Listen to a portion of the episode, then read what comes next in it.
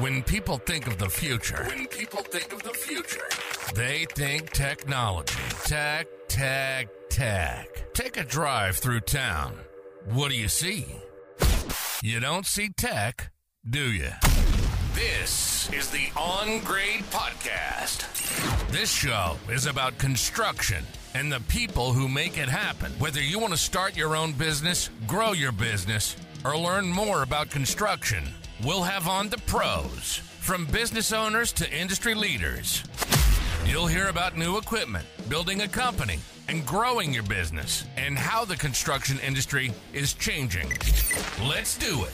This is the On Grade Podcast. Now, here are your hosts, Brandon Wineline and Devon Boudreau. Hey everybody, welcome to On Grade. This is Brandon Wineline. I'm in studio with my co-host Devon Boudreau, What's going on, guys?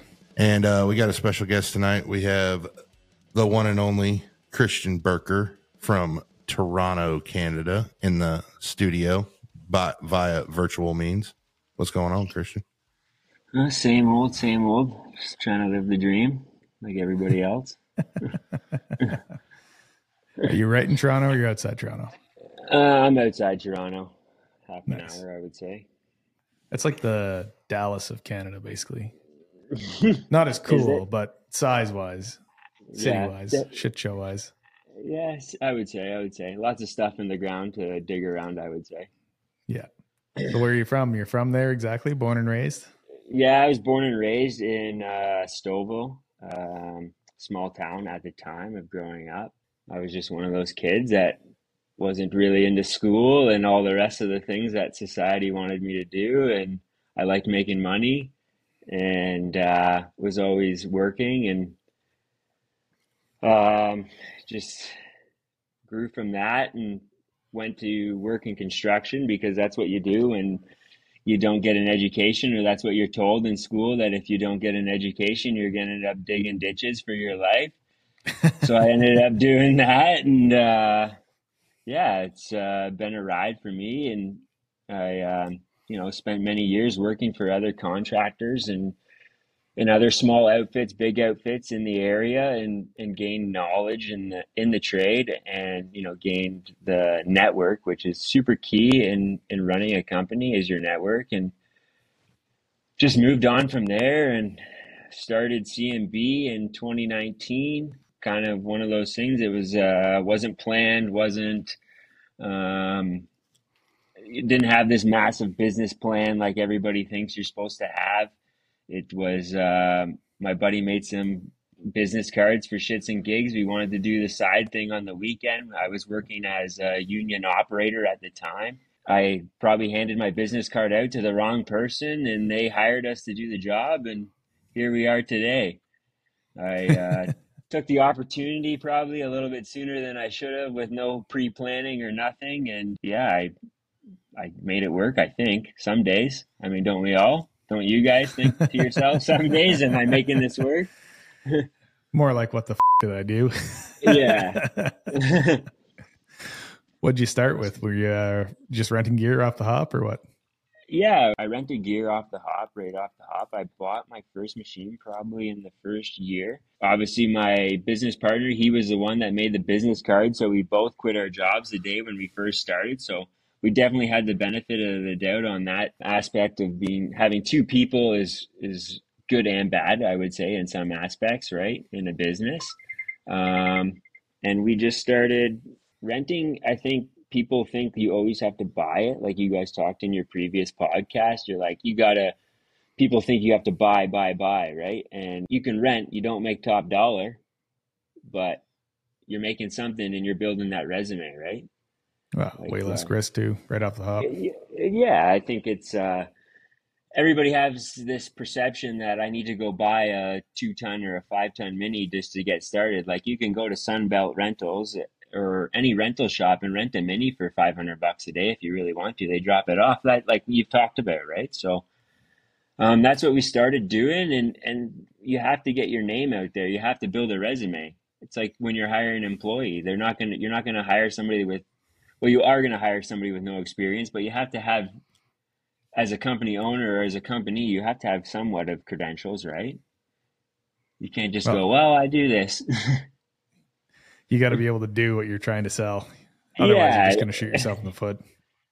So yeah, that's that's the way that we went. And then I probably rented too long, to be honest with you. I probably put footed around buying compared to renting. I would say that was our mistake in business at one aspect was we could have bought sooner. Yes, it maybe not have been the right decision at that moment, but moving forward thinking now, I think that would have been the right decision now thinking back. I don't know You about know you. I know for me, it was like, I definitely thought it wasn't even possible to buy a machine. That was a thing in the beginning. It's like, oh, who am I, right? Like you're a couple months into business, who's going to sell you a piece of equipment, you know? And that was the biggest, I think, misconception. I guess in the beginning was, I thought that you wouldn't be able to get a machine, wouldn't be able to buy one or whatever. So we rented for a while, thinking that until we kind of asked the question. They're like, no, yeah, no, you can totally buy something. It's like, what? Oh, okay.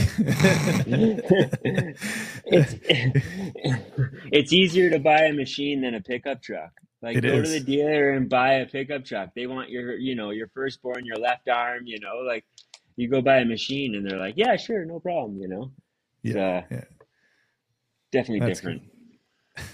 Well, the other thing too is they want to look at like what your what your you know what do you got coming down the pipe as far as work. You know, they want to see a WIP report. They want to see financials.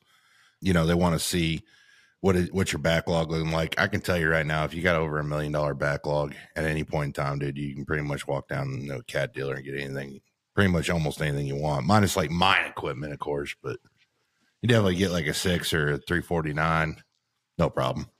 But it all depends on what you're looking at too. I mean, especially the smaller gear, it's real. Like you guys are saying, the smaller tractors are real easy to get. So, Christian, what we were t- we uh, sent you out the questionnaire a few days ago, and you put on here something that we haven't really talked about much on the show.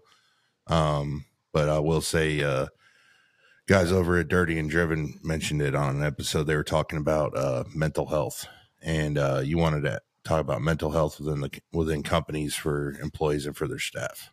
So, what's something you wanted to talk about with CMB? Maybe with that. I mean, I think we all suffer from it. I think on some manner. As an owner, you definitely have your struggles of managing the people, managing your cash flow, managing your your home life. There, there's so many aspects to running a company that definitely there's mental health involved, and your employees. More importantly, you know, if they're having a tough time at home and you know they're having issues with their family, their you know significant other, whatever that might be, that will affect their life. And ultimately that can cause an accident at work you know for your other workers that you know are in the trench and your operator's having issues you know in his outside life and he's dealing with stuff you know and you don't know about it that's a safety hazard ultimately for your whole company. And i think it's one of those things that we all kind of just brush off and we're like you know man Suck up, buttercup. and- yeah yeah for sure. We we we all i mean i'm bad for it. I think we all can sit here and say like construction definitely brings out that like macho be tough be that you know don't let your don't bring your feelings to work you know like we all say when you know we're having a tough day. And i think it's looked past. I'm you know i think it's something that as owners we have to think about like shit that guy could kill somebody in the trench dropping a manhole in because his mind isn't there his mind Not is paying on attention. yeah, it, it, we're all bad for it. You can't tell me that you're on the phone during the day and you're, you know, you're doing this, you're doing that, and you know, you, you forget about something or you make a mistake or we're, you know, we're only human, right? We're all human. It's definitely a huge thing, and I'm I'm seeing it right now. I've a couple guys going through some shit, and you know you can tell when they're having a good day at home and a bad day at home because they show up to work and it's two different people, right? It's a hard one to deal with because at the end of the day, I think for us, you're probably the same way. It's like we're used to running things, you know, like we're running the company, we're running the job, we're running the crew. We're used to making decisions and things are happening, and we're kind of in control of everything going on even though we're completely out of control, we we think we're in control of everything that's going on. And you have your guys, and you can, you know, in a sense, control your guys at work, but you can't control their home life. You can't go to can't go to your one of your guys' house and talk to his old lady and give her shit. It doesn't work that way. So it's kind of hard, I think, as an owner to see that happening. And then what do you do? Like, how do you really deal with that? That's something that's, I've definitely been thinking about that lately too. Is like, how do you fix these problems? I guess talking about it is really the, the, the first step of it. Getting guys to open up and kind of not being a dick yeah, I think there's that fine line that you have to walk and you have to read your guys. You have to read their personalities. And that's part of being the owner. And the tough part about managing the people is you have to know how to work your guys and understand that they all tick at a different, their clock is all different. They all tick different. You know, one guy that takes that constructive criticism, the other guy might not take it the same way that, you know, you're putting it down. So I think understanding how everybody ticks is is a huge thing within your company. Or just being open with about it and saying like look if you're having a tough day and you're not comfortable in that piece of equipment or you're not t- comfortable being here or whatever that case may be like go home sit at home or we'll send you somewhere or whatever you know we'll we'll work with you on this to you know fix this matter instead of like shut up get to work you know how probably I was brought up and a lot of us were brought up. That's the truth of the matter, right? So yeah, we're cha- our our generation and workforce is changing. You know, feelings are brought to work. Back in the '80s and '90s and probably 2000s, like you didn't bring your feelings to work. Like you were a man. Like I don't know, you drank 12 beers a night and that was it. Like you went and laid pipe. Like construction was the manly man job and like it's not like that anymore and that's okay but we have to adjust to that as as the employer. I think the other thing too that's changed the game a lot that a lot of people aren't looking at now is there's so many outside forces that you deal with now versus the 80s 90s and 2000s like you know all of us sitting here came up in i think for us is when i first started running equipment i didn't have a cell phone True. There was no way my foreman could call me out on a job site and scream at me. He had to pull up purposely in his truck and have to talk to me. And people didn't just come at you like that because also you're standing face to face with them. So it's a little different. You weren't, it was still tough love, but it wasn't, I think you know what I'm saying. It wasn't like in your freaking face back then either.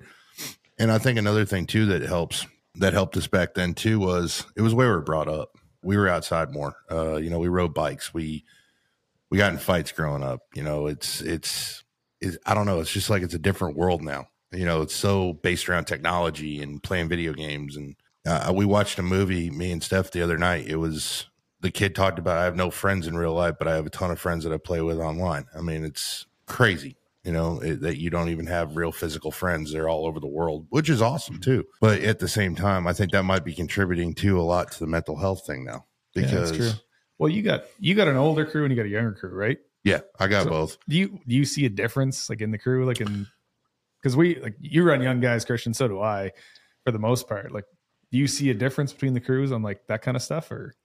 I see it to a point. Some of my guys are like they've been around the young guys now so much, the culture of them that they're kind of just used to them, so they don't really say much about it anymore.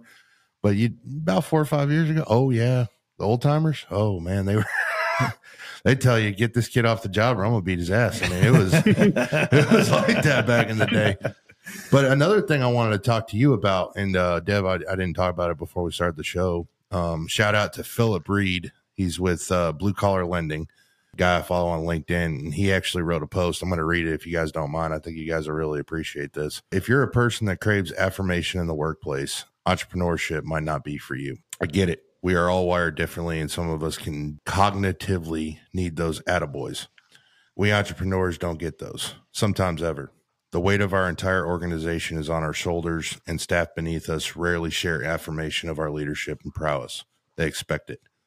And they should, otherwise, they wouldn't have trusted us with their employment. Backpats, trophies, and accolades doesn't matter to us. We care about our people, trajectory, hard numbers that show growth and profit in business. If someone compliments us when it's not merited, it doesn't even matter to us because it's not factual. Our confidence and drive did not come from external validation, it comes from within. And if you're not ready for that, it will crush you. I do not kid when I say business ownership is a very lonely profession. I have my partners, sure, but that's about it. When it comes to professional peers within my organization, when I go to work parties, I can't just let loose. I have to watch every single thing I say. I cannot act frivolously. And I do not receive praise from the staff I lead. But I'm okay with that. Not everyone is. Before you make that leap, make sure that the loneliness of self employment and high level leadership is something you can handle. That's something that we kind of talk about in a roundabout way all the time. But I saw that post today and I saw your email and I'm like, oh, I saw a post about this today. I'm like, we should talk about this because, you know, and especially a shout out to Philip Reed. Great dude. He's down in San Antonio. Uh, I don't know if he listens to the show or not, but if he does, Phil, hit me up anytime, man. We'd love to have you on. He does blue collar lending. He specializes in helping construction companies with financial stuff like lines of credit, stuff like that. So definitely give him a shout. Great dude. Uh, you can find him on LinkedIn, but he has awesome posts all the time. But you know, that's the things he just talked about, guys. I can tell you all this right now. I mean, you and me, we call each other two to three times a week just to talk because we got no, and I got Steph to talk to, but, and me and her had a conversation. I didn't even realize I was doing this, but like if I talk to a guy that's inside our world that does what we do as owners, i t- I'll talk to you all day about what's going on in my life outside of my personal life you know, I'll tell you, be like, man, this fucking GC, this guy right here, this fucking bullshit with my tractor today, you know, something that happened on a job site or whatever, you know. And she'll go, why don't you tell me this stuff? And it's like, because I don't even realize. I think I psychologically just want to shut it off when I get home from work. Yeah, I don't know. I think for me, I wouldn't. I don't want to talk to my old lady about that stuff because it's just like I feel the pressure of that stuff on my shoulders. You know, I know how much oh, waiting to get paid for a job is, or the guy smashed something at work, and you know, I'm thinking about the numbers and the cost, and it's a stress, right? That's that's a shit ton of stress that I'm carrying. I don't want to talk to my old lady about that and dump that on her because to me, I look at it as like she doesn't need to deal with that. She doesn't need to carry that. She doesn't need to know about that stuff. Is kind of how I look at it. You you talk to your old lady about stuff? Um, I like Sunday's a tough day, I think, in construction yeah. as an owner, right? Like Sunday evening, you get the Sunday scaries. You're like, oh my God, I got another week of tear to navigate through. It's tough not to bring it home. And I think that, you know, a lot of people bring their work problems home. Even employees themselves bring their work problems home. If they're having a day at home, they probably bring it home, right? So it's tough to navigate that with your home life and turn it off you know, if you're having struggles at work, you know, you get home and you're pissed off and you probably say something you shouldn't or do something you shouldn't or whatever. I think we're all guilty of it, right? So I think talking about it is good. you're supposed to be able to communicate with your spouse about anything. In theory, you really are. You're supposed to be able to talk to them. They're supposed to be with you through the thick and thin. I mean, that's what the vows are all about. And if you truly love that person, I think you should tell them because I look at it like this you know, me and her, we're going to get married. We're going to have kids, and maybe my kids might want to take this company from me one day. It's a family business at that point. She is entitled to know what's going on. You know, if our child is going to take that company over, she should be entitled to know what's going on. She should be entitled to know what we have to deal with. And I also think that you telling your spouse what's going on that day that you're having that real shitty day, you might come home and they might not get on you about you didn't take the trash out or you left your boot, your muddy boots on the floor or something like that. You know, I mean? like, you might get a little more sympathy on that one. You know what I mean? So it's kind of one of those like, yeah, well, yeah. I just, I'm getting better about it, but she got on me about it for months. She's like, you know, you come home and you're pissed as hell, and I don't know what I did wrong. And it's like, yeah, you didn't do anything. It's just everybody else in the world. Just want to crush people's souls. Speaking know? of crushing souls, you guys will like this. So this morning I get up, jump in the Pete after I, had some paperwork to do, and I'm like, oh, I don't want to drive across Dallas in rush hour in the truck, so I'll just wait till about 9:30 in the morning. So I wait, get some paperwork done, jump in the Peterbilt. They got the hoe on the float, the flat deck on. I'm going to get some shoring boxes. To drive all the way across Dallas, load the shoring boxes, then go all the way across the city again to go out to Terrell, drop everything off. I'm going down the interstate, cruising along, having a great day. It's sun shining, the truck's clean. I even freaking armor all the tires last night and everything. It was, was a good day. Cruising along, 75 miles an hour. Some re in a Toyota Prius, a red Toyota Prius is coming in the merge lane, like coming onto the, the interstate. And for some reason, just assumes that I must have a yield sign in the middle of the interstate and just merges right in front of me doing like 40. I'm on the brakes. There's two trucks next to me trying to swerve around this friggin' car so freaking close that I couldn't even see it anymore. It disappeared in front of the hood. I thought I ran the thing over. and then it just puts along as if it wasn't even doing nothing. and it's at that moment where I'm literally going in my head, do I just run this motherfucker over and slam him into the medium because he's that stunned he shouldn't be on this planet anymore? It's just like hmm. had to be Prius too. Just, just had to be Prius. Skid marks up the highway, like just. Did it have a Joe Biden sticker on it? No, it didn't. It had a No. one of those Beto stickers. So Oh, even bad. yeah, just as bad. Have you seen that meme yet with the one with the guy holding the trash can? and He's hitting the other guy, and it says Beto in Texas, and it was like the one guy's Texas. He's throwing the trash can. The guy's on the ground. And it's Beto. It was right after the last election when he ran for governor. That shit was hilarious, dude. He's like throwing a trash can, nailing Beto, and it's like, get the f- out of here. Yeah, I don't know. People are just stunned. But Let me get off the politics. That's the role we have. God, oh, we gotta be better than this. Oh well. So uh, let's go back to some work stuff, I guess. I like this one. Um, you're probably gonna like this one too. Uh, working in or on the business, what suits you best? So I want to say my piece. I'm gonna hand it over to Devon after I say my piece. Guys that have to be completely 100% involved in a business at all times. Those are the guys that A can never take a vacation. B they have to work 16 freaking hours a day because they don't trust anybody. And C, they're probably the same guy that's trying to do an estimate while sitting in the truck while also jumping out and running an excavator loading trucks. We all know that guy. And that guy is burned out in two years. And he's going, dude, I'm not, I- I didn't bid any work this week just so I can have a day off. It's like, dude, get some help, man. You know, you got, you gotta, you gotta, as you say, my boy Devon here says it best. You gotta, you gotta burn the boats, man. Just go for it. You gotta hire some people. You gotta give them a chance. If you don't give them a chance, you're never to get a chance to give yourself a dang break and you're to burn yourself out. So I'll let you take it from me. Yeah, I mean, I'm bad for that. I still wear 10 hats most days. I'll be doing the uh, estimating and billing and uh, then finishing from that, driving a truck and going around a piece of equipment and all that stuff. I'm I'm still kind of in that transition phase where I'm learning to let go. I've got guys now that are fully capable of running jobs. I don't need to be there and babysit them. I can jump in, show up for an hour, talk to the client, see what's going on, make a couple adjustments and then leave and uh, they're good to go kind of thing. So that's that's been huge. But yeah, as far as the office stuff, I'm still trying to do everything at once while trying to do all the other little stuff too to kind of make it all work. But you're right. You, you can't do it forever. It's not sustainable. I mean, I shouldn't say it's not sustainable. There's guys that do it, but you're not really building a business at that point. You're just creating a massive job for yourself that makes money and buys cool toys. But at the end of the day, you're just going to be stuck doing that forever. The minute you stop, you get sick, break a leg, whatever, you're screwed. You know, what happens at that point?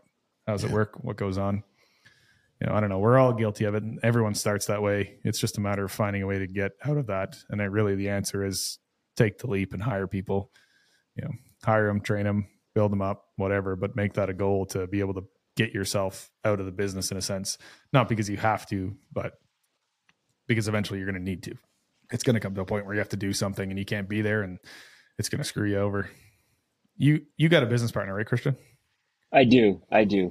Um, he runs a lot of, well, he does all of the estimating. So I work in the field 90% of the time. So I'm very fortunate. I get to be, you know, a dirt donkey still, I would, I would call myself.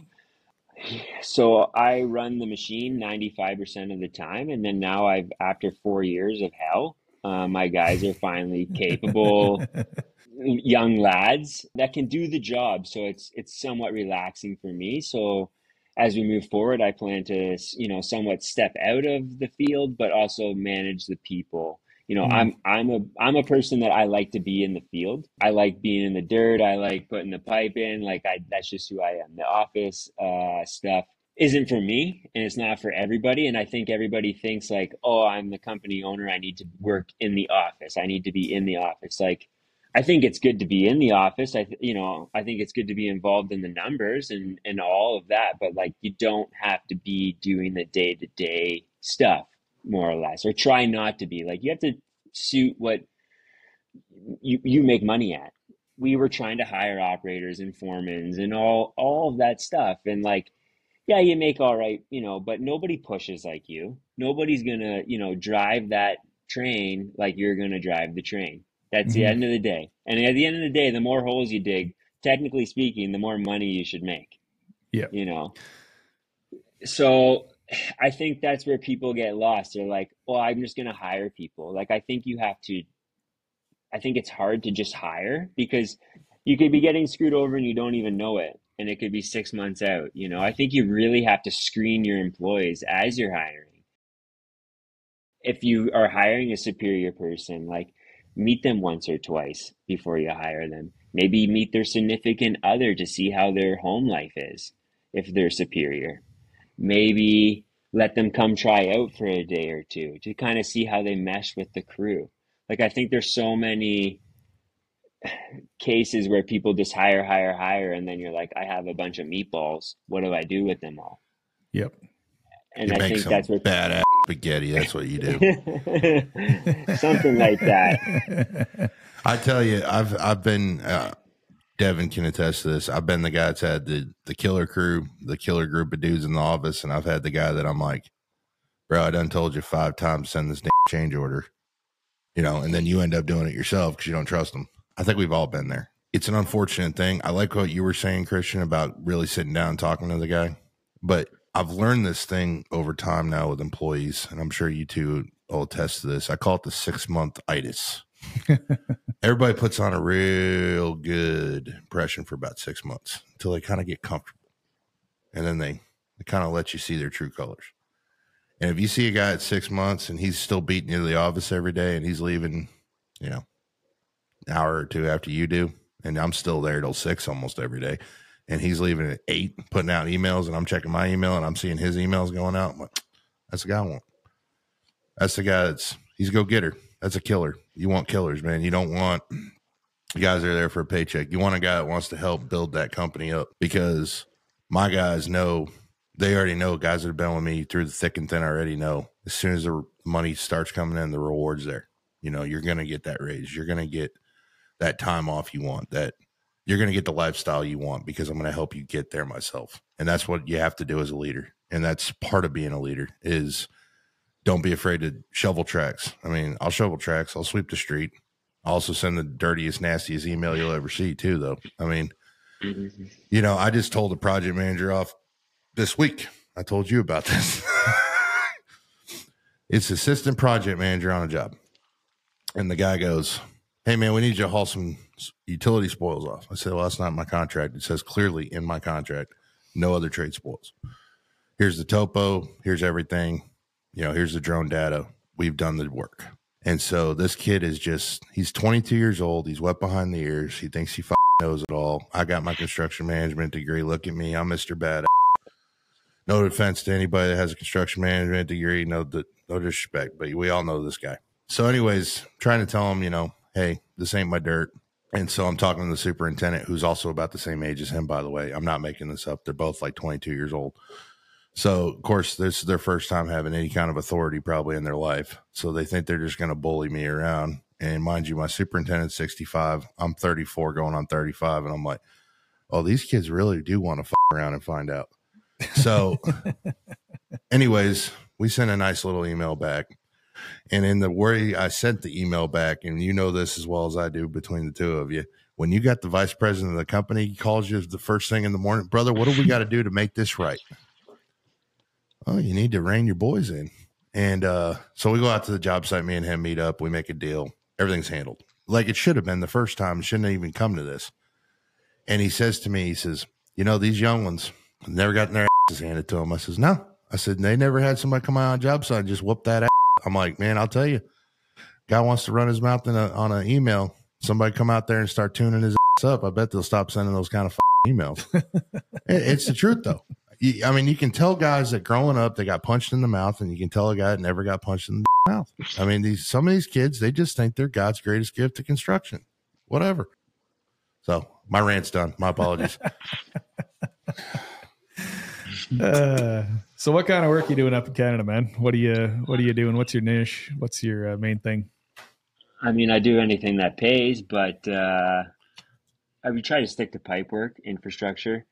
Um, it's hard to compete for us in the bigger dirt stuff because of like the crew that we have. They don't really enjoy that. Like either you have a pipe crew, you have a dirt crew. I kind of find pipe guys don't like moving dirt, and the dirt guys don't like pipe. And just you need a lot of overhead doing big dirt. So I, I like the pipe. You can kind of, you know, it's fast, nimble, and you can make good billables on it per day if, if you set up right and, you, and you know your boys are productible or produ- you know they they strive to do better and it's hard to make them understand that like the more pipe you lay the more money that the company makes the more things that you guys get. It's hard for everybody to understand that sometimes but pipe work is kind of one of those things that it's a niche and that's what i kind of want to stick into. But again everybody will do anything that pays. We try to do a little bit of dirt work. We'll do ponds and stuff sometimes like the sediment ponds i but slopping in the mud is only fun for so long so we do uh, like large infiltration systems, uh, gas collection systems. A lot of we get into the fuse pipe. I enjoy the fuse pipe work because it's not everybody's doing it. Everybody can go lay a water. A lot of people can lay a water main. A lot of people can lay a sewer main. But when you you know start getting into the fuse pipe stuff, it takes a little bit of knowledge. It takes a little bit of um, patience, which not everybody has it pays a little bit better, right? So yeah, that's kind of what we're into. How'd you get into it? What's uh, what got you into the pipe in the first place? I started doing pipe when I was like 18, I would say. I was kind of in- introduced to it. I was always around equipment uh, since a young age, building motocross tracks with buddies. But I got into the pipe, and I just I love the rush of it. Right? It's super like if you know laying manholes and slinging pipe in. Like there's a lot of going on. Oh yeah. And it's just like I don't know. There's just something about it. It gets in your blood, and it's like some guys that even show up for me now. Like this one kid that showed up for me the first day. He's like, "This is the best," you know. Like there's machines swinging around, like gravel's dumping, right? Like it's like it's like a battle zone in the trench, right? It's awesome if if that's what you're into. So I think it's either a love or hate thing, and I kind of just I spent a lot of time working for other guys, and I think that's kind of been a good thing for me in owning a company. Is like, you know, it, I think it's hard to do if you've never done it before, right? There's so many little tricks and, you know, I would have never learned or learned the hard harder than I already did learn, you know, on yeah. someone else's dollar, you know. I think I think the the funniest thing is uh when you go out on your own, you you already think you know the business. You know, we all did. You know, we're like, yeah, man, I've done this. I've been a superintendent. I've been a foreman. I've been an operator. I can do this. man, I got my kicked first. I don't know, two or three jobs, dude. I'd always miss something. They're like, oh, you know, they call you back. Hey, did you get you, you got everything in your scope here? I really like your proposal. It looks good, you know. And you're like, you're super pumped. You know, you're like, yes, my first job. And they're like, we're gonna send you a contract. Oh, okay. You know, now it's like you know, four years later, it's like, hey man, can you uh you shave like thirty percent off this thing, or we, we talk numbers here? Nah, that's my number, bro. You don't like it, call somebody else. and that's how I got now. But you know, that's four years of getting your as you. I'm taking it off your notes, by the way. I saw you wanted to talk about losing your ass because this is something that a lot of these guys are always asking us about estimating how to make sure you're not losing money on jobs. Biggest thing I can tell you is read all the plans, dude because it's getting like this in construction, especially in excavation. I don't know about so much for you guys in pipe, but it's getting like, you know, you got to read the geotech report. You got to read the civil plan. You got to read the structural plans now. You got to, sometimes you got to read the architecturals now. I'm like, bro, it's dirt work. Why the f- do I need to look at architectural plans? I mean, like they're like, hey, did you look at the architectural plan, mm-hmm. page C two? It shows the the foundation plan. Why didn't you put that in the grading plan, dude. like it's like the architect don't want to talk to the engineer. You know, the structural engineer don't want to talk to the civil engineer. It's just it's crazy now. You got I mean, you gotta really read everything now, or it's gonna bite you in the butt, man. It's getting like that. I don't know about for y'all as much, but especially doing kind of foundation stuff like we do, you know, and paving prep now and stuff, they're they're putting notes and stuff that has nothing to do with what you would think it would. I mean, it's just crazy. Or you'll read something in the geotech and they'll go, Oh, we're not going to do what's in the geotech. We're going to do what's in the structural. Well, you bid the to do it off the geotech, and the thing they want you to do in the structural might cost twice as much. I mean, it's like, how the hell am I supposed to know this? I'm not a structural engineer. I mean, What's your big... Uh, but, uh, sorry, uh, no, ahead, by man. us, up uh, up by us, like every municipality or region or whatever you want to call it, all have different specs. So like, it is the most frustrating thing ever because one day you know you'll lay pipe one way and then you know you go to the other region or municipality or whatever and you got to lay it a different way. It's all within like you know reason but they want different what stupid stuff bedding or filter cloth or you know stuff that i wish it was just standard across the board you know? Like this is set everybody does it you know? Not not specific regions do their own thing right? Or municipality it makes it tough to the guys to do and keep up with it all. You know, oh, this tracer wire is different here. Like, just make one tracer wire do all the tracer wires, man. Like, you got, I got twenty different kinds of tracer wire, right? Like, or even the caution tape they make you put on. Like, just make one, you know, standard. You know, make it simple for everybody. No, yeah, I got twenty rolls of different types. You know, and it's just it makes it confusing for everybody involved. You know, well, and, it, and you can lose your real freaking quick if you're not careful, man. I mean, you know, right. especially especially you sign in the contract. You know, they're getting even slicker now with the contracts. They're putting in the contracts. Have you you've read every single set of plans we have sent to you? Blah blah blah blah blah, and it's like. Dude, you sent me 136 pages and you're like, oh, you should know the plans front to back. Okay, yeah, no problem. I'm going to know the civil plans. Absolutely. I'm going to know the paving plan. I'm going to know where the pipe's going. I'm going to know all that. But now you're asking me to read architecturals. You're adding me and you know structural. It's like come the f- on, dude. Put it all in one set of plans like they used to do it.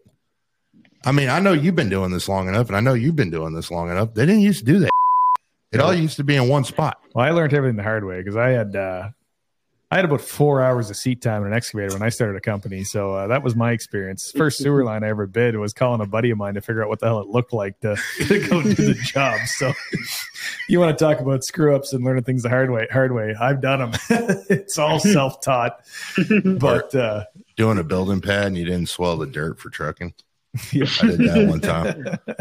I'm like, I, you know, I'm like super pumped. You know, it's like a 10,000 square foot pad. You know, select starts coming in and you know, I got it in the in the packet from my foreman, you know, because I was the superintendent at the time and the owner. And he calls me on the phone. I just run to go get diesel for them. And he calls me, he goes, Hey dude, you got 40 loads on the note here. I said, Yeah. He says, We're at 55 and we only got half the pad done. And I'm like, Oh fuck. and he goes, What? I'm like, I forgot to swell that dirt. He's like, You dumb mother. like so all the money we had to put the dirt down ended up going to just cover materials. So that whole day was free.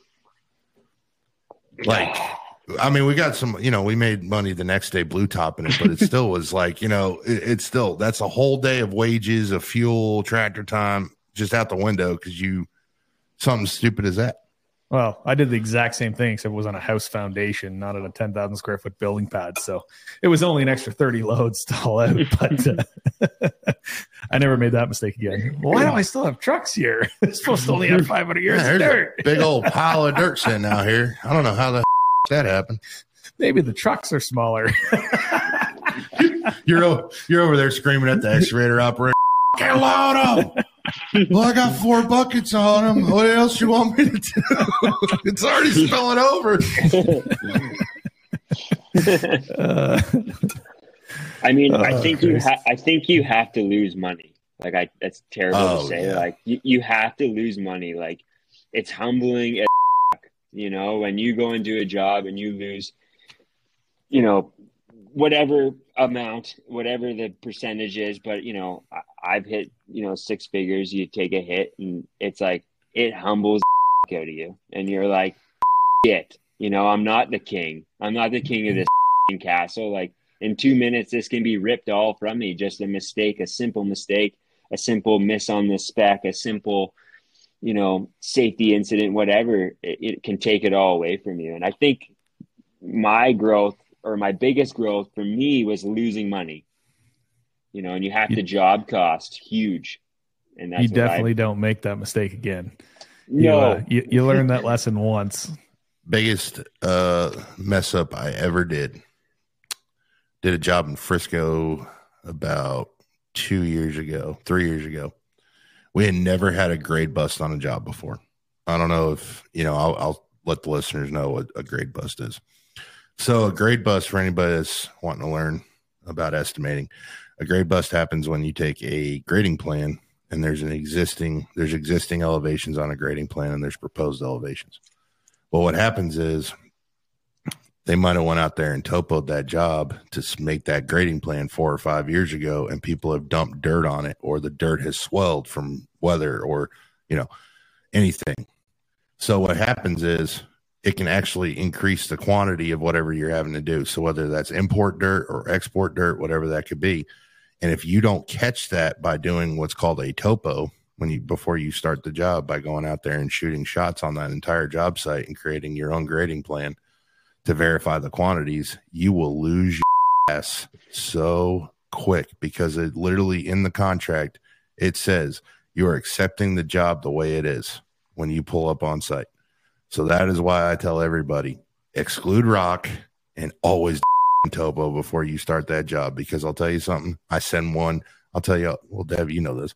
I send a change order for a grade bust at least once a month every job was you know we'll start five jobs and send a change order at least once a month these because these engineers are so lazy now they don't they don't go out and get new topos done anymore they just take the one from four or five years ago when the lot was for sale they'll build a grading plan off that and all of a sudden you go out there and you, you might have to export an extra four or five thousand yards and they're like well well what's this for it's for the extra dirt you got on your freaking lot bro and i'm not paying to haul it off so you are because uh, the cost goes to you not me you're asking for extra work you pay for that that's how I look at it. So call me if I'm wrong on that. But I lost my shirt on that, man. I uh we overhauled ten thousand yards on a job. No idea it even happened until it was too late. so I never did it again. You you want to talk about that hundred thousand dollar? Yeah. I, I, yeah. Feels good, doesn't yeah. it? Yeah. Luckily we had an amazing GC that we were working for. We still work for him to this day, and this is the reason we still work for him. Probably- they called us up. and They said, Well, give us your takeoff and give us your tickets for what you hauled. And they at least paid for the haul and they didn't cover us to load it, but they at least covered the trucking for us. So it didn't completely kick our, still kicked our, but you know, it, that could have put somebody, you know, we were a brand new company. We are less than a year old. If that had to put you out of business, you know. And that boils that boils back to like mental health, mental health again, you know, and like your you know your brain at that time i'm i'm positive you were feeling pretty about your decisions you know i was going you know operating wasn't all that bad man yeah. yeah like yeah. the old gut check first thing in the yeah. morning hey dev you hiring? Those kicks to, the, the kick to the nuts you know? Nothing oh yeah. nothing nothing nothing like it. Yeah, yeah. it makes you feel alive. It does. Uh, yeah that t- tingly feeling that you get in your spine like oh boy. What did i do? Why, why am i here and then everybody's like seeing your nice truck and all that. Like, oh, you're doing so well. And you're like, oh, you know, I'm making payroll Friday, bro uh, I know that vibe all too yeah. well. I, I think everyone does. It's just one of those things. And the worst part is when you get in that cycle where you got to make payroll every Friday. I tell everybody the fastest day of the week to get to you is a Friday. I don't know what it is about being a business owner, but Friday comes real quick, man. And it's it's always fun trying to Thursday night you're sitting there like, okay, payroll's twenty six thousand. That's without tax. With tax, it's 35. How much do I got in the account? 12. you go and look on your AR report, and you're like, hmm, that's almost 30. Hey, brother. Hey, uh, I'm broke. I can't make payroll tomorrow. Do you want your guy? Do you want my guys on your job tomorrow? Yeah. Can you can you wire me some money? How much you need? Uh, Fifteen grand. Okay, I got you. Make those calls. I don't give a who you are, dude. I, I know guys that own multi million dollar excavation companies. They make that phone call on Fridays. They don't care. They're not afraid to admit it. That's what it is, man. I mean, anybody that goes to me and says I'm making all this kind of money in excavation, they're probably lying. the guys that make money in excavation are the guys that have been doing it for 25 years and all the paid off. Those are the guys that make money at it. Yeah, the, it never leaves their pocket, right?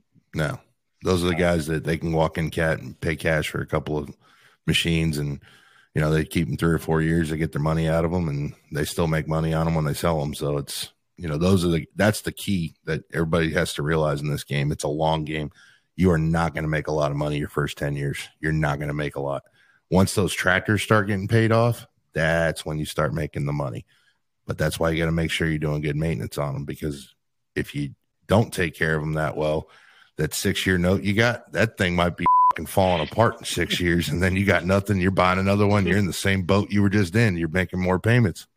So how many guys are running, Christian? Size your crew? Uh, uh, I run about, well, it depends on the day because I uh, have a high turnover. But uh, oh. I run like, I run like, I like to run 10 to 15 would, would be my solid on a yep. pipe crew.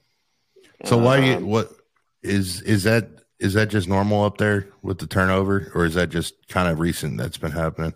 Uh, I think I'm a part of the problem. Christian to work for. That's yeah. why. what do you mean we're getting a Saturday off? Are you yeah. crazy? We gotta get this pop in the ground, bro. yeah, your wife's having a baby. I don't give a. F- get your ass out here and help me lay this pipe.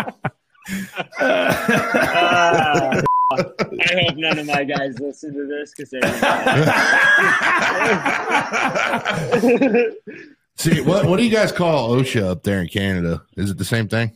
Yeah, we got OSHA up there. Oh, okay. Yeah, or no, it's uh, OHS. OHS. Yeah. OHS. Yeah. Don't be listening to this one either because yeah. he probably rolling outlaw. No trench box. What the fuck you need a trench box for?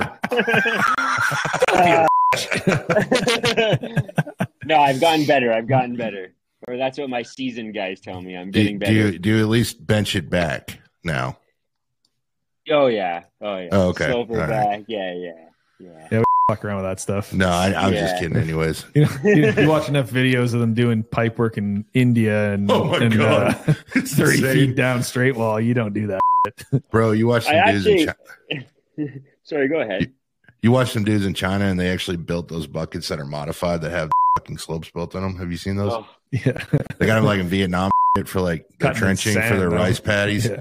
Dude, fucking bastard. I'm like, where the fuck are those? Let me buy one of those, man. I'll be building all my moisture conditioning slots with one of those, dude. Bad. Because that's our I mean, problem. We our what saves our ass when we're doing MC is uh because it's such a temporary trench for us. Like, I mean, literally we're digging it out and 99% of the time it's halfway full back up by the end of the day.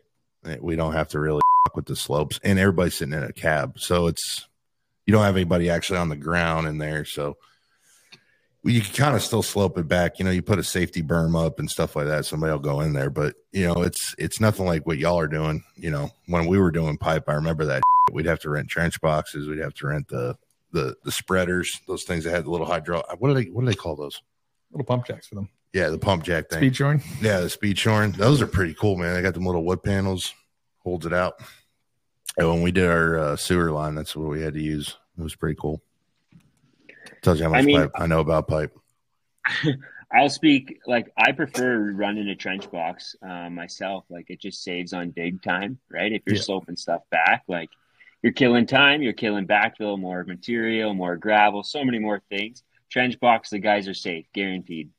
Like if I can yeah. run a box, I'll run a box. Um, and I think people are always like, well, the box is slower. Well, I think a box is faster. You can backfill faster. You're saving on gravel because gravel is that's your Christmas bonus. Oh yeah. Um, you know, if you're burning gravel up on backfill, there goes your bonus, and there goes everybody else's bonus in the company. So, I prefer the trench box myself. I see lots of guys open cut, but I mean, pick your poison. Yeah, you gotta. The crew's got to know how to work in a box. That's the problem, right? If you don't have guys that know how to work in a box, you're you're you're going to be slow as hell. If you got a good crew that can work in a box, that makes all the difference in the world. And then everyone digging it, pulling it, moving it. You know, that's that's where it's at. But you got to have the guys that know how to do it to make it work. Otherwise, yeah, you're you're way slow. Yeah, you guys think, can have that. You guys can have that trench bucket. I've, I've been down in the trench a couple times with the guys when we were doing pipe, and I look up, and all I see is this metal thing, and I'm like, wow. Cheapest bidder built this motherfucker too. I hope this guy that welded it knew what the fuck he was doing. I'm just like, that's fucking dirt holding back right now. You know, that thing caves in, fucking done, bro. So I was gonna say the, the something I saw in here that you wanted to talk about as well was the pros of GPS systems. Um, Ah, are you guys? Do you guys run uh, GPS? yeah, we're full GPS. We run Trimble. Tremble. Um, okay. Trimble. It is the best money anybody can spend. If you're Mhm. thinking about it, just go buy it. Stop thinking about it. We're working on getting um, a robot. We're, we want to get robotic next. That will be key. Do you use drone yourself then? Or? Not yet. We're we're getting Oh. ready to. You know, that's Okay. the goal. Next, uh, that's the three year plan. You know, you always make your plan. So three year plan is we're going to switch from tr- uh, Topcon to Trimble, and uh, we're going to go full robotic, uh, so our guys can lay out the jobs themselves and do all that, and uh, just you know, just trying to cut expenses back a little bit, not having to use as many subs. You can do it yourself and control your destiny a little better. Now, the caveat to that is, if there's any issues with the grading out there you can't go back on the surveyor anymore. You got to go back on yourself. So still want to make sure those control points are set correctly. So Mhm. yeah.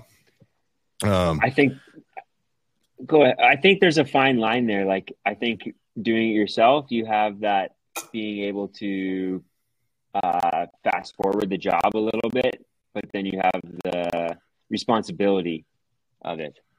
yeah, that, control points exactly. and- It's kind of it's kind of a catch twenty two. It's like yeah, I can be more efficient, but at the same time, if anything's wrong, it's my butt. So yeah. yeah, Like, I, uh, I'll give you I'll give you guys an example. We run full GPS. I got kids that work for me for like two months, never have any pipe experience, and they are running the job laying the pipe with the GPS. If I gave those guys a laser and said, "Go lay that pipe with that rotary laser," they would look at me like I got ten fucking heads and be like, "What do you mean you want me to shoot fucking grade?" what's this target thing you want me to put on the, the pipe, dude? What is that? Yeah, like, and it is a painful process. I got kids that literally a month in and they're running the GPS, a week in, they're running the GPS, and it gives the capability to run the job to a certain level.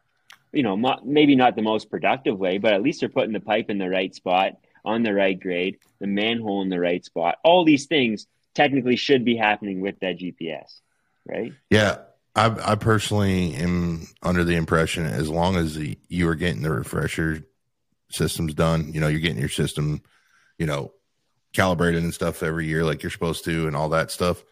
And as long as you got good signal, bro, yeah, bring a laser out here anytime you want, man. I'll be just as close, if not closer than you. I mean, especially now the amount of satellites they got. You know, five six years ago, you know as well as I do, it wasn't as accurate. But I mean, every year the tolerance is getting tighter and tighter and tighter. I mean, it's getting to the point it's almost robotic, and it's coming from a satellite instead of line of sight. So I mean, it's it's getting really good. The thing that I think is saving the industry the most with efficiency, time, and it's our own undoing though. is if you get a contract now, I don't know about as much on the pipe side yet, but they're getting to the point they want you to run GPS. I mean, it's you know now you get out on the job site, the superintendent's like, I want feathers in the ground. I don't trust that GPS. You use you use. I want to see line of sight. I want you to use a laser. to Put this pad in. Okay, well, we'll guess what we'll do. We'll put it in with GPS, and then when you come out there, we'll put our laser. I'll go beep. There you go. It's on. It's on grade. It's all yours. yeah. So we shit all the time. By the way. hey, uh, you know it's sad when you're running the same amount of batteries in your laser that you had in January because you haven't had to turn it on that much. That's when you know it's coming out like once a day. Just beep. There you go. See ya. I haven't made the switch yet. I'm gonna I'm gonna bite the bullet here. It's coming. Bite that. it, and chew it and deal with it for the first three months and you'll thank yourself for the next 10 years Yeah, I know. you- I, they came out and demoed it, and you literally what turned me off is they showed up. It was we demoed the TopCon, and it showed up, and it was running like some Windows 10 tablet that had to reboot like six times to make sure it worked, and it took like every time I touch a button, it's like delayed by like four seconds, and I'm like. The fucking iPhone works great, right? Like you, they make an iPad. Why didn't you just strap an iPad to this fucking thing and and it worked flawlessly? But instead, you went and bought the cheapest freaking stupid tablet from China that doesn't work worth a hell and strapped it to it and then charged 50 grand for it. And that's literally what turned me off of it. I was like, I'm going to hawk this thing across the fucking job site the first time it screws up and doesn't work. That's going to be what's going to happen. So I don't know how Will did it, but he's got ours where they don't do that anymore. They used to be I super slow. come- I just need to come check yours out. It's probably Yeah, I Will, you gotta get with Will because Will is the man, dude. My my guy that's in charge of our GPS surveying department. He's, he's fucking awesome. Dude's a dude's gangster as hell. He's a one man show. He goes to the shop, gets them calibrated, picks up stakes, does everything. He disperses them to the foremans. He does the blue tops. I mean, the dude's just a beast. I don't know. He he teaches me stuff about that system like every day. I'm like, hey, so what, what what's this for? And he's like, oh, you can use it to do this with it and do that with it. I'm like, no desire to do any of that. Just shit's on great. Like,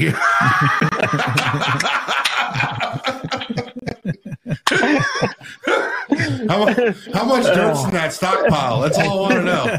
Because I gotta get a change order for this shit. That's all I want to know. Pay me. Yeah. Just fuck you, pay me. That's all I care about. Yeah. Fuck. Everybody's like, oh, cat this. Fat. I don't give a shit. The fucking Honda. Just pay the bill. Uh, I So- mean, I think I think it's underestimated. I think uh, I think guys in pipe probably don't use it enough. Uh, we use it full time. Like it, the guys are like, "Oh, you don't get reception in the trench. Like, just put the booster on it. Like they make st- like they can make it happen. Get a better they're- base station. Like, Yeah, we got boosters on ours. We just did that. You know, I don't know if you guys heard that episode. Oh, it was the episode you couldn't be here. It was like uh it's at the old house. oh, yeah. It was when I had Joey on. yeah, yeah, yeah. Um, I called him actually, and he put the four. He put four on our thing. It was like five hundred bucks for all four of them. And dude, they're getting like so much more accuracy now. Because we were having that problem. You know, our tolerance was like getting to the point. Some spots, you know, go out in rural areas, it'd be like you know tenth and a half, two tenths. I'm like, what, what's the point of having this if we're going to be off that much? You know, if you're within industry standard, yeah, good. But I'd rather my guys and me, we're we're we're in the impression of yes, it's GPS, it should be plus or minus a tenth. No, if it's not two hundreds, bro, I don't want it. You know, I want that accuracy. That's the whole point of it. you Yeah. don't have to go back. Yeah, What are you running I for mean- equipment? um, I run a 380 Volvo, so a 40 ton Volvo. Um, we run a loader, uh, L90, um, and then we got like skid steer and mini and stuff. So I went and bought the loader brand, or sorry, the excavator brand new. Um, because that's what makes you money is digging the hole is what you know makes your ultimate money. So I figured, you know, you get a warranty, you get all the um the safety net. I tell it, I tell myself it's a safety net policy that you get with it. Um you know, so I got that brand new, or we got that brand new, and then we bought the loader because you. I buy machines that service the other machine, right? So you buy a mini, and then you buy a skid steer, you buy a loader, or you buy an excavator, you buy a loader, you know, or if you're doing pipe like us, right? So a dozer didn't make sense for us, and a loader we use a loader every day. Like that loader, you know, we put it's I don't know how many hours on it, but a lot. It runs from seven in the morning till seven at night. Like it's the first thing running, the last thing going. So yeah, I just bit the bullet picking mine up on Tuesday. oof, oof. he got a Komatsu. Yeah, I bought a Komatsu loader.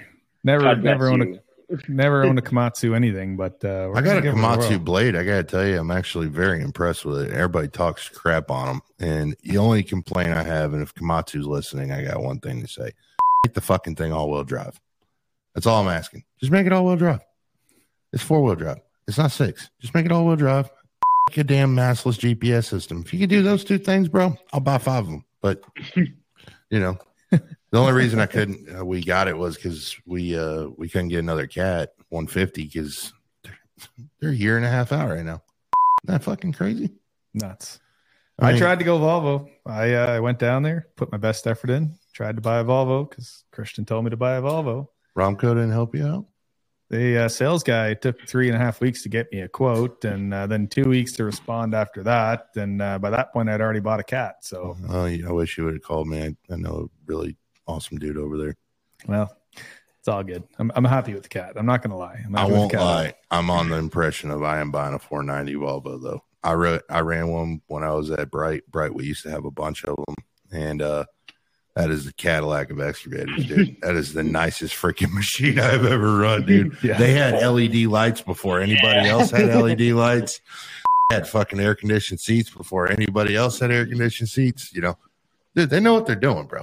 Uh, don't get me wrong. Them, went- Swe- them Swedish people, man, they make good furniture and they make good excavators. I'll give them that. They they they pretty on it, man.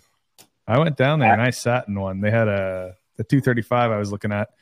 They only had one here, and it was like a four year old unit with 7,000 hours that probably was a rental to the dumb retards in the face of the planet. That thing looked like it went through World War Three. It was just mangled. Like, I mean, clapped out on another level of clapped out. And then they take me out to look at it. I'm like, holy, like, what happened to this thing? Like, did you guys demolish buildings from the inside with it or what? I got in that thing. It was tight as shit, man. Yeah. Not a freaking inch of play in that thing. And I'm like, well, how many times they line bore the pins? No, it's all original. I get looking at it, sure as shit. Like, I don't know what they did. They must have greased it at least, but man, that thing was it was smooth, even having that hard of a life. There's a But, uh, demolition company down here, man. That's all they run, dude. They, I mean, they that's all they run. They they run strictly. You know, uh, they've been doing it for a long time, and they've been running Volvo since the '90s. I mean, so you know, all their gear's not is all their equipment is Volvo. Um, you know, Volvo. If you're listening, you know, 390 be nice. Just saying. yeah, yeah. I got I got a 350 Deere on a, we trade. had an old Volvo loader. Had the old chopsticks, the three the three little joysticks on it. That was pretty slick. I like that. That was a good setup. Once you get used to that, you're pretty quick in those things. Oh God, don't ever buy don't ever buy a Komatsu track loader or a Deere track loader. Oh God, don't do it. I demoed one. I wasn't doing it. I got a 963, and I'm happy with my 963. Yeah. The cat, the cat's a little hard on fuel though compared to the Volvo. Cat is hard on air conditioning too. I don't know what it is with cat and air conditioning, but they're the only freaking ones that ever go out. I don't know what it is. I'll I'll talk crap on Deere all day, but the Deeres they're they're tanks when it comes to AC systems. I don't know why. Maybe because it's right there on the outside and you can just get to it and it's easy to Because they're shit. Yeah. well, and then cat, cat, you know, they they decided a few years ago, like a brilliant idea, like let's put the cabin filter inside the tractor. And so, if you open the window at all to talk to somebody or anything, and you got the AC running, it's going to make your AC system stop working. Brilliant. Hmm. My only complaint about the new cat that I got the next gen, it's got a auto reverse fan feature, so it'll reverse the fan every two minutes or three minutes.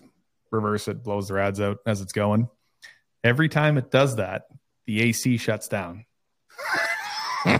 So like the, the ho- you're running the ho- and don't get me wrong, it's it, you, you don't notice it because the thing's tinted. I put ceramic tint on it so you'd be nice and cozy in there. But if you didn't have tint on that and that thing shut down because it shuts down for like 30 seconds every two minutes or three minutes, and you're in there and all of a sudden you you hear the hear it shut down, then it comes back on as soon as the fan goes back on. I don't know why it does that, but uh, if I didn't have the windows tinted, it would definitely suck.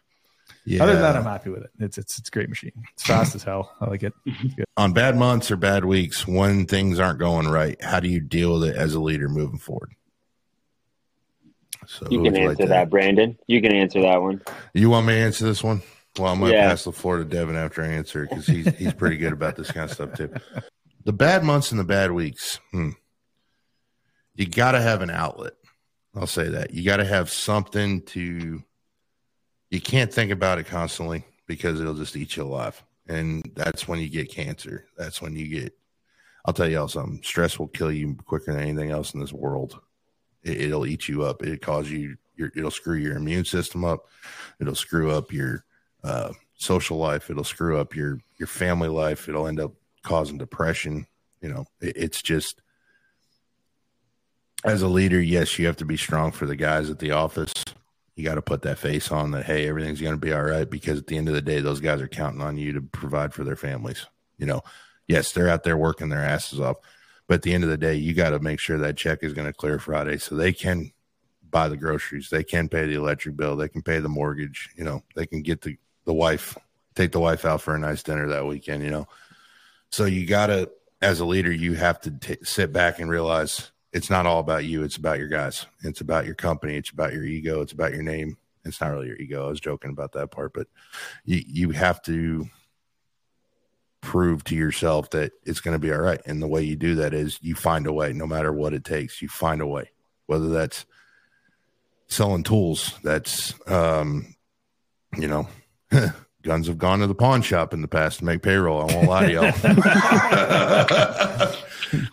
um, you know, it's, it's, hey, we're not going to go on that trip this year that we wanted to go on. It's, uh, hey, uh, you find a quick you know, cash job you can go knock out on a Saturday and you don't send the guys to do it. You go do it yourself so you can help cover payroll the next week. It's it's things like that that you got to do as a leader to just make sure that everything's going to be all right. And that's just what you got to do. And sometimes it works out and sometimes it don't. And then the times it don't, that's when you got to sit down as a man. You go sit down with that supplier or whatever the person is you got to pay and say, Hey, I can't make it happen this week. this is the reasons why. And if they can't appreciate that, then don't come back when the times are good. That's what I say. So pass it on to you, Dev. Yeah, I don't know. How do you deal with the good and the bad? Well, I uh, I'm pretty emotionless, I guess. I don't know. I, I try to stay pretty level and normal. I got shit that happens on the daily, the weekly, monthly. You know, there's good days, there's bad days. It's just what it is. Um, myself personally, I just bottle the up, put my head down, and keep going. And I'm not sure if that's healthy or, or what, but it's what I do. You know, when gets really at it, when you see me go in the gym every day, that's when you know it's not going well. Because I'm just going in and throwing weights around and, and kind of letting things out that way. But uh, that's why I'm so jacked. That's what's going wrong. no, but in all honesty, I just literally got to a point. I, I, I'll tell you guys a story because it's a good one, I guess. I remember first year in business, started up. I was like six months in. It was a year. I, don't know. Anyways, I had a couple jobs going on, and uh, everything was laid out perfectly for the week to go right. You know, I put out a bunch of money to do all these jobs. Thursday, we were going to wrap up this job. I was going to get paid right away. Friday was payday. I get a call from one of my guys Wednesday night at seven o'clock. Man, we just hit a gas line. So now I'm scrambling at seven o'clock at night. It was just a secondary line going to a garage from my house. But I'm scrambling at seven o'clock at night to get a pipe fitter to come out here and fix this gas line because I got to get this gas line fixed or I'm not getting paid on Thursday to finish this job. And then I can't make payroll. Short story long, couldn't get the fittings to fix this gas line on a Thursday. Ain't happening. Not done. Not going to be until Friday. And I remember Friday, I think it was Thursday morning, I wake up or Friday, whatever day it was. Anyways, I wake up knowing that I'm not going to make payroll. Get up, go to work, drive into work, call my old man up. Hey, got to borrow some money. It's like, for what? Well, this screwed up, whatever. I got to make payroll. Like, I'm going to need some, some money to float payroll. Nope. I told you, you should have never quit your job. You're just going to get fucked over in business. People aren't going to pay you, yada, yada, yada. Goes on this rant and I'm just not having it. Click, hang up the phone, and I'm pissed off. And I'm driving to the job site and I'm just racking my head, racking my head, and driving along. And I'm just ready to friggin', you know, I'm six, seven months in, and this is the biggest problem. I think payroll was like four grand or five grand. You know, oh my god, nothing, you know, like, nothing. but anyways, at the time, it was a like this was a oh, mountain oh, that's of a huge money. Yeah, yeah. back then, yeah for me at the time, that was this that was the first mountain. And I'm like in my head, I'm like, fuck, I failed. I fucked up. I'm not gonna do this. And I'm just tearing myself up. I get off the exit of the highway, driving to the job site, and I'm just like in this massive depression or whatever you want to call it, this failure mode. And all of a sudden it dawns on me, wait a minute, fucking line of credit. Oh fuck. Call the bank. Hey, can you transfer some money from my line of Oh yeah, no problem. And put it, pay the thing. And then I'm driving and I'm like, you fucking idiot. I've been stressing about this for four days, trying to plan how I'm going to make payroll on Friday. And like, I mean, I was just on another level of stress. Like, I was ready to call it quits, pack it in, go back to running a crane, like, done. And I was so blinded by that problem that I thought was a mountain. I didn't even think of the fact that I got a line of credit. I can just cover it and it's all good. And we finish the job Friday and get paid. But to me, I always go back to that because at the time, that felt like it was a problem that I could not fix. Like it was a brick wall, and I was so focused on the problem that I wasn't thinking of anything else. You know, I, I had a simple solution right here. It wasn't even, but I was so blinded by the problem that I was just like not even thinking of that at all. And after I'm like, fucking idiot. Like, why didn't you think of that like three days ago? I spent three days stressing, worrying, going nuts over this, and it was just a simple solution. And I remember that, and I always remember that. And and that dumb lesson that I learned from that was if you're, I'm just going to focus on the problem, whatever it is, whether it's finishing the job or making payroll or getting this paid or whatever. If I focus on that problem, I'm not looking for a solution. So when problems happen nowadays, I don't focus on the problem. I I and as dumb as that sounds, I don't just like I forget about the problem. I don't forget about it, but I push it aside. Get the problem out of your face because you're, if you're staring at the problem, that's all you're going to think about, and start looking for solutions. Literally, when I get a problem or if something screws up, whether it's money or equipment or whatever, the first thing I do is I stop, like throw the problem off the side, forget about the problem, and just start thinking. You know, how can I fix this? What's the solution? You got to start thinking of for the solutions because if you focus on the problem, that's all you're going to get is more problems. You always have to stop thinking about the problems and focus on solutions. And that's the biggest thing. As a business owner, your job is to solve problems. Look at the problem, see what the problem is, and then just go right to solutions. And it spitball, spitball, spitball, call people, whatever you got to do. But there's always a solution to the problem. And it doesn't matter how big that problem is, you're always going to be able to find a solution if you're willing to go out and look for it. And you might have to call 150 fucking people, but you're going to find a solution. And I know that you deal with this, Christian, and you do as well for sure. How many times do you look at one of your employees and say, Hey, uh, we need this part. Call over here to get it. They pick up the phone, they call one place, and they say, Yeah, we can't get it till Thursday. Well, my piece of equipment's going to be down for four days. And they come back, Yeah, they don't have the part. It won't be until Thursday. Well, did you call anywhere else? Well, no, they don't have it. You know, you or me or you, you call a place and they say we can't get that till Thursday, and you instantly hang up the phone. You call seventy five places until you find somebody willing to drive it to the airport, put it on a plane, and fly it to you that day, because that's what our minds are like. You just someone says no, you keep calling until someone says yes. You don't just stop at that. Oh no, that's what business ownership is. You're owning a business, you just don't take no for an answer, and it's not that you're dick. You're not going to take no for an answer. You are going to beat that horse until it's absolutely dead, and you are 1000% sure that no is the only answer you can get. That's how I deal with it. You know, that's I just don't take no for an answer. Fucking bravo, bro. That was fucking gangster. That story. Yeah. It's long winded, but you, you Yeah, no. I know exactly what you meant right? by That's that. exactly what it is. I know exactly what you meant by that, and I got a caveat to add to that one. Uh, the one that got me the heart. I never really gave an example. Uh, the funniest one that ever happened to me was kind of similar story. Um, we were working for a client that paid by ACH, and I'd forgotten that. Right, so um, a check bounced from a GC because their account got hacked or something. I don't know what happened. So they paid me Wednesday, and I was supposed to make payroll Friday. And this was this was two or three years ago, and um, payroll was like twenty thousand dollars. And and I'm I'm I'm freaking out, man. Uh, I'm thinking about can I donate blood? Is there somewhere I can go?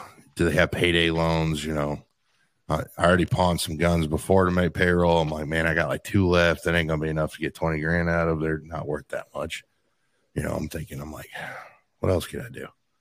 So I'm like, well, so I start plotting ideas in my brain, and all of a sudden my phone rings, and it's my mom who's my CFO, and she goes, "Oh, uh, just wanted to let you know a wire just came in." I'm like, "What?" Yeah, the the payment for the for the, this job, and I'm like, "Huh?" And she goes, "Yeah." And I'm like, "Oh." She's like, "Yeah, I already got everybody's deposits set up for tomorrow." I'm like, okay. so, like the rest of that day, anything that went wrong, I was like, this is nothing. like, I don't know if you guys know what I'm talking about, but when you paid all the bills for the week and you made payroll, like, and you know you get to make it by like Wednesday, it's like the most stress relieving rest of the week, dude. Like, I try to explain that to people, and they're like, "What do you mean?" I'm like, "Bro, you could call me and say my tractor burned to the ground, and I'll be like, ah, it's fine, we'll get another one." We'll deal with that on Yeah, Thursday yeah. of next week. Yeah, and everybody's like, everybody's like, what do you, what do you mean? I'm like, bro, as long as your guys are paid and you paid all the bills, ain't nobody coming to reap shit, and your guys fucking got their jobs, and every, your fuel bill got paid. You feel like I can't explain. It. It's like you feel like you can you can climb Mount Everest. It's crazy. You you guys probably know what I'm talking about, but it's just that. Oh my god, fucking did it! Yes. yes. oh hey Brandon, you know we didn't fucking change. Our, I don't even fuck. Yeah, that's fine. We got. We got. oh man. Uh, all right, what's the next one? Uh, he said, "What year was the hardest for you?" So, believe it or not, uh, I was the I had a weird go of it. My first year, an ass kicker, like it should have been. I think that's everybody. My second year was actually really good, which normally that's not the case. Normally, you're still kind of learning stuff. Um, my third year was when I really my ass handed to me. That was the worst year ever, and that was when I started learning more about contracts because I'd always we we went from doing more of the working for these smaller developers, general contractors that didn't have the 55 page contracts to working for the guys that have 55 page contracts. And that's when I started learning the game, really learning the game by, oh, well, this is in your scope. No, it's not. Oh, yeah, it is. This is in your scope. And this is when you learn that they actually are repetitive. You might catch it one part of the contract, but if you go down four more pages, it's in another part of the contract. So it alleviates that part if you catch that, that they got it somewhere else on there. So a lot of people know that there's a lot of contracts now that have the scope of work in there twice. You, you might catch it on the first page, but then the second page, they go, well, this supersedes that. So if you don't catch it on this, it, it's all a game. But that's what happened, man. I got mine. I got my behind handed to me in 2021. I had three GCs not pay me. Two went out of business the owner the for the third one skipped and ran to like Costa Rica, and the feds are looking for him. I'm not making that one up either. So yeah, it was it was a great year, and I'm just finally I'm finally getting out of it now. That's two years later, and I met Steph in 21. She can tell you I was on the verge of just. Dark I, I've never been. Bro, I was I've I've never been in such a place in my life, dude. I couldn't get off the couch on a weekend. I'd be sitting on the couch on Saturday. I'm just like, I got no ambition to do anything right now. And Sunday night, I'd just be so scared, man. I don't want to go to work Monday. I don't want to deal with this. I, I just I didn't know what to do, man. And uh it was a blessing in disguise. I got all the guys that I have working for me now came on in 21. My my core team of guys that I have now came on, and we have completely turned it around. And uh it was an absolute. I'm not afraid to say it was an absolute bitch, but we got through it, and it we had grit, and that's what you got to have in this industry. You got to be tough, man. You got to be a tough bitch with this shit. So I'll shut up now. Your turn. I don't know. For me, it was my first year. That was honestly the hardest for me, and that was just because I didn't know anything. I literally, I did the one thing that no one should ever do: is I started a company with zero experience doing what I'm doing, like nothing and I taught everything was self taught. You know, learned all the dumb hard lessons, screwed up all shit, broke all the stuff. You know, like you name it, I've done it, and uh, it was just a bag drive the whole first year because I just kept getting kicked in the nuts over and over and over again because of my own unknowing, I guess. So it was the whole first year was just learning everything the hard way from scratch, and then I got smart and uh, stopped thinking I knew, not thinking I knew everything, but swallowed my pride and started asking questions. You know, calling guys, reaching out to people that were in business, you know, talking to people and getting advice and learning how not to screw things up. And that's kind of what turned it around. But that was my biggest, biggest in the dick, I guess, my whole first year, just because of that.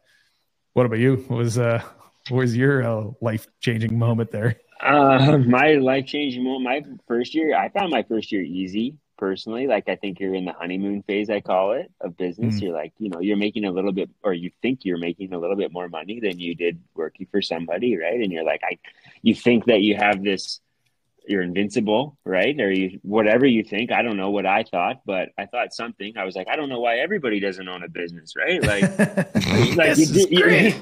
this is great, right? Like I, I do the job we get paid. Like, you know, it's me and my buddy. We're working, we're partners, we're making money. Like, it's, a, you know, you think you're on top of the world. And then you don't get paid or you don't get paid on time, you know, mm-hmm. or you got your people calling you saying, you know, you better pay me or you're not going to get any more gravel or trucks or blah, whatever the case may be. Right. And you're like, you know, I need to keep this job moving forward. And I think that's what humbles you. You realize that you probably shouldn't work for everybody that says they got work for you Yeah. You know, you should you should really just and that's what we tried to hone in is like work for just a few good people. You're better off to work for a few good people that you know that are going to pay their bills. You know that and and grow with them. You know, if they're a smaller GC, grow with them, or if they're a smaller developer or whatever, like help them grow instead of trying to go to the you know the heavy hitter in the area and they're like, if I put this guy out of business, that's one less guy I got to compete with, right? Yep. And that's not always the case. You know, there's lots of great big companies out there that will help uh, younger guys or younger companies try to grow. But I think learning the lessons the hard way, like we talked about losing money and stuff like that, that didn't happen for me till like the second year, third year, where I was like, shit, this is why people fucking quit. This is why, like, this is, you know, I, I remember laying there in bed at night being like, this ain't worth it. Like, I can go sit in a company truck, make 120 grand a year, and turn my brain off at five o'clock. You know, like this. So I think that was my my darkest moments of mine were probably the, the I mean, two years. Like the whole time is dark. Really, you have your good days, and then you, you just go back to the roller coaster of shit, right? Like It's a merry-go. a- Pardon? It's I try to tell everybody it's uh it's like you go, hey, you want to visualize owning a business? They go, yeah. I'm like, imagine a merry-go-round. They're like, oh yeah, yeah. I'm like, I'm not done yet, and it's on fire. And there's like three guys standing there with fire extinguishers, and they're just laughing at you, and they're like, you stupid of a bitch. We tried to tell you. Uh, oh, well, the clown running the rides beating you with Yeah, bat every yeah. time you go around. yeah, like that that fucking meme that they got with the the the kids on the ground, and there's that big dude in the, the blow up suit, and he's got a bat just beating the shit out of him. Oh, Yeah. so fucking true. I think people just don't know what it takes. I don't think you really know till you do it, till you Yeah, honestly do it, right? I mean, and that's the thing that guys don't get. You're not going to get rich overnight doing this job, man. It, it's it, this is a long game business. You you got to build equity as you go. You know, if you have a really good year and you can pull a little bit of money for yourself, absolutely fucking do it, man. You know, take care of yourself. You deserve that. Fucking ass. But you know, you profit a hundred grand. You got a hundred grand sitting in the checking account at Christmas time. Throw your guys some money. Put them back in the damn company. Go buy that. Go buy that service truck you need. Go another fucking excavator you need. Go buy some shit you need. Don't don't just be like, oh, this fucking ass fucking mm-hmm. fucking bass boat I just bought. Buy a fucking bass boat. You don't have time to go fishing, dude. Like, I mean, and then six months later, you guys like, man, I had to sell the bass boat. no shit, you sell the fucking bass boat. It's true. It's true. Um, Christian, uh, do you got anything else you'd like to talk about, buddy? I think I'm good. I think I'm good. Uh, I'm gonna be honest with you. I think all three of us look pretty fing smoked. I think we all got up pretty early this morning because I know I did. I know you probably did too. Knowing this dude, he probably fell asleep at his desk. Probably, Uh, probably. Ex- I did, except uh, the wife's down here now. So I moved an office into the house. So when I fall asleep at my chair, it's 20 steps to bed. So when I wake up, actually, I drove back to the house the other night. Uh, where was it coming from? From Keller. Pulled in the driveway, backed in the driveway, and I was reading an email. And I woke up 45 minutes later, sitting in my driveway in the truck still. Walked in the house. So, yeah, time to go to bed. All right, man. Well, I'll just do. I'll get the PSAs out of the way, and we'll get out of here. Everybody could give us their five stars on Spotify and Apple. Check us out on the YouTube. Please like, share, and subscribe. Also, uh, if you could check it out on our Patreon, uh, we have some cool on there. Also, check out our merch shop. We have merch now, as you can see. Christian's wearing one of our hats. Also, if you want one of those hats, they're not on the website shoot us a PM on Instagram and send us your uh, information, and we will be more than happy to send you one. It's twenty five bucks plus shipping, so just send that to us. Also, uh, we are getting ready for the on grade roundtable. I don't know when we're doing that yet, but now that we have the capability we just set up here, we can definitely do it now, can't we, buddy? yeah. Yeah, yeah. We we we figured out how to do this teleconference setup that we just got done, and yeah, I won't lie to y'all. I've been stressing about this one all week. I'm like, how the fuck am I going to talk to him and not look like make it look weird and all that, and did a lot of research. So It was Huh? a little stressful. Not bad for a couple dirt guys. No, it Working wasn't with too bad. So I want to thank my producer who's sitting over there busting her ass for us tonight. My lovely lady Stephanie, getting it done. Thank you, baby. All right, guys. Well, Oh, one Christian- second there, Christian. What's your uh, what's your Instagram? Guys Yeah, want to yeah. jump on there? Christian's always posting too. Does a lot of pipe Uh. It's cool. Yeah, I'm not like you. I can't talk in front of the camera. I'm a little camera shy, eh? So, uh, my Instagram is cmb.excavation. Uh, yeah, we post post some stuff on there. Try to as much as possible. Um, I just want to thank you guys for having me on the show and everybody involved. It's awesome to see some guys trying to help some knowledge, and it's nice to hear that other guys are suffering the same problems that we're all suffering. So, thank you. Yeah, we're all And, rowing I the same appreciate it. boat full of holes together. Amen, brother. Amen. there, there, there's uh, two guys. There's guys that don't know what it's really happening to them are, yet, or there's guys that are going through it. And uh, I don't care who you are. It's kind of like riding a motorcycle. There's guys that have been down. There's guys that are going to go down. It doesn't matter how long you ride. You mean any guy that truly rides will tell you that it's the same thing in this business, man. You're gonna you're gonna have somebody not pay you, and uh, you just gotta you gotta have that rainy day fund set aside. You gotta be smart with your money, and you can't go blowing all your damn money on stupid. Shit. You gotta try to have a nest egg saved. But I'll tell you right now, it's hard to pay the bills when they owe you 700k and you got 300k in trucking and the and the rest of your billings for the month might be two 300k and it's like well you should pay that bill well i, I can do that and then uh, i won't have another job to give you next month because i will be out of business good times right guys good times Uh, it's Great. it's life. times. You get through it. Keep going. Don't stop. Just keep moving forward. Yeah, One keep- foot in front of the other. It's all it is. keep it going guys so uh definitely christian i'll get the links for all your stuff bud uh just email them to me so i can get it put in the subscription for description for you uh also guys the fires in hawaii are over now however we are still uh requesting that people donate down there to the guys in hawaii what's the name of that excavation company down there Oh, you're putting me on the spot. oh True it. Truth acts. Truth Yeah, X, Truth yeah, X, Truth yeah. Excavation. Uh, they're they're getting a ton of support from everybody around the country. It's awesome to see us as a family coming together and helping a brother in need. So if you guys could, I'll have the link for his GoFundMe in the bottom. If you guys want to be on the show, uh, shoot us a message on ongrade at gmail, ongrade88 at gmail.com, or you can send me a message on uh, the podcast page, Iron Eagles page, or Devon's page at Ruben Group. Just let us know if you guys want to come on the show. Be more than happy to have you. Happy to have you. We would like to have people local in our area, but we now have this tele system set up. More than happy to have you on the show. So, guys, uh, I got anything else? You got anything else? That's it, man. Like, share, subscribe, shout us out, tell a friend. You know, get us out there, boys. Yeah. Well, uh, thanks everybody, and uh, we'll see you next time. Stay classy. Later. You've been listening to the On Grade Podcast. If you're wanting to get into the business, grow your business, or learn more about the trades of construction, this is your hub. Brandon and Devon both own excavation companies in the Dallas Fort Worth Metroplex. And on each show, you'll hear from the business owners and leaders that make the industry tick. We hope you've enjoyed the show. If you did, make sure to like, rate, and review. And we'll be back soon. But in the meantime, find us on Instagram at on underscore grade TX, on Facebook at On Grade Podcast, on YouTube at On Grade 5384, and find the show on Spotify and Apple.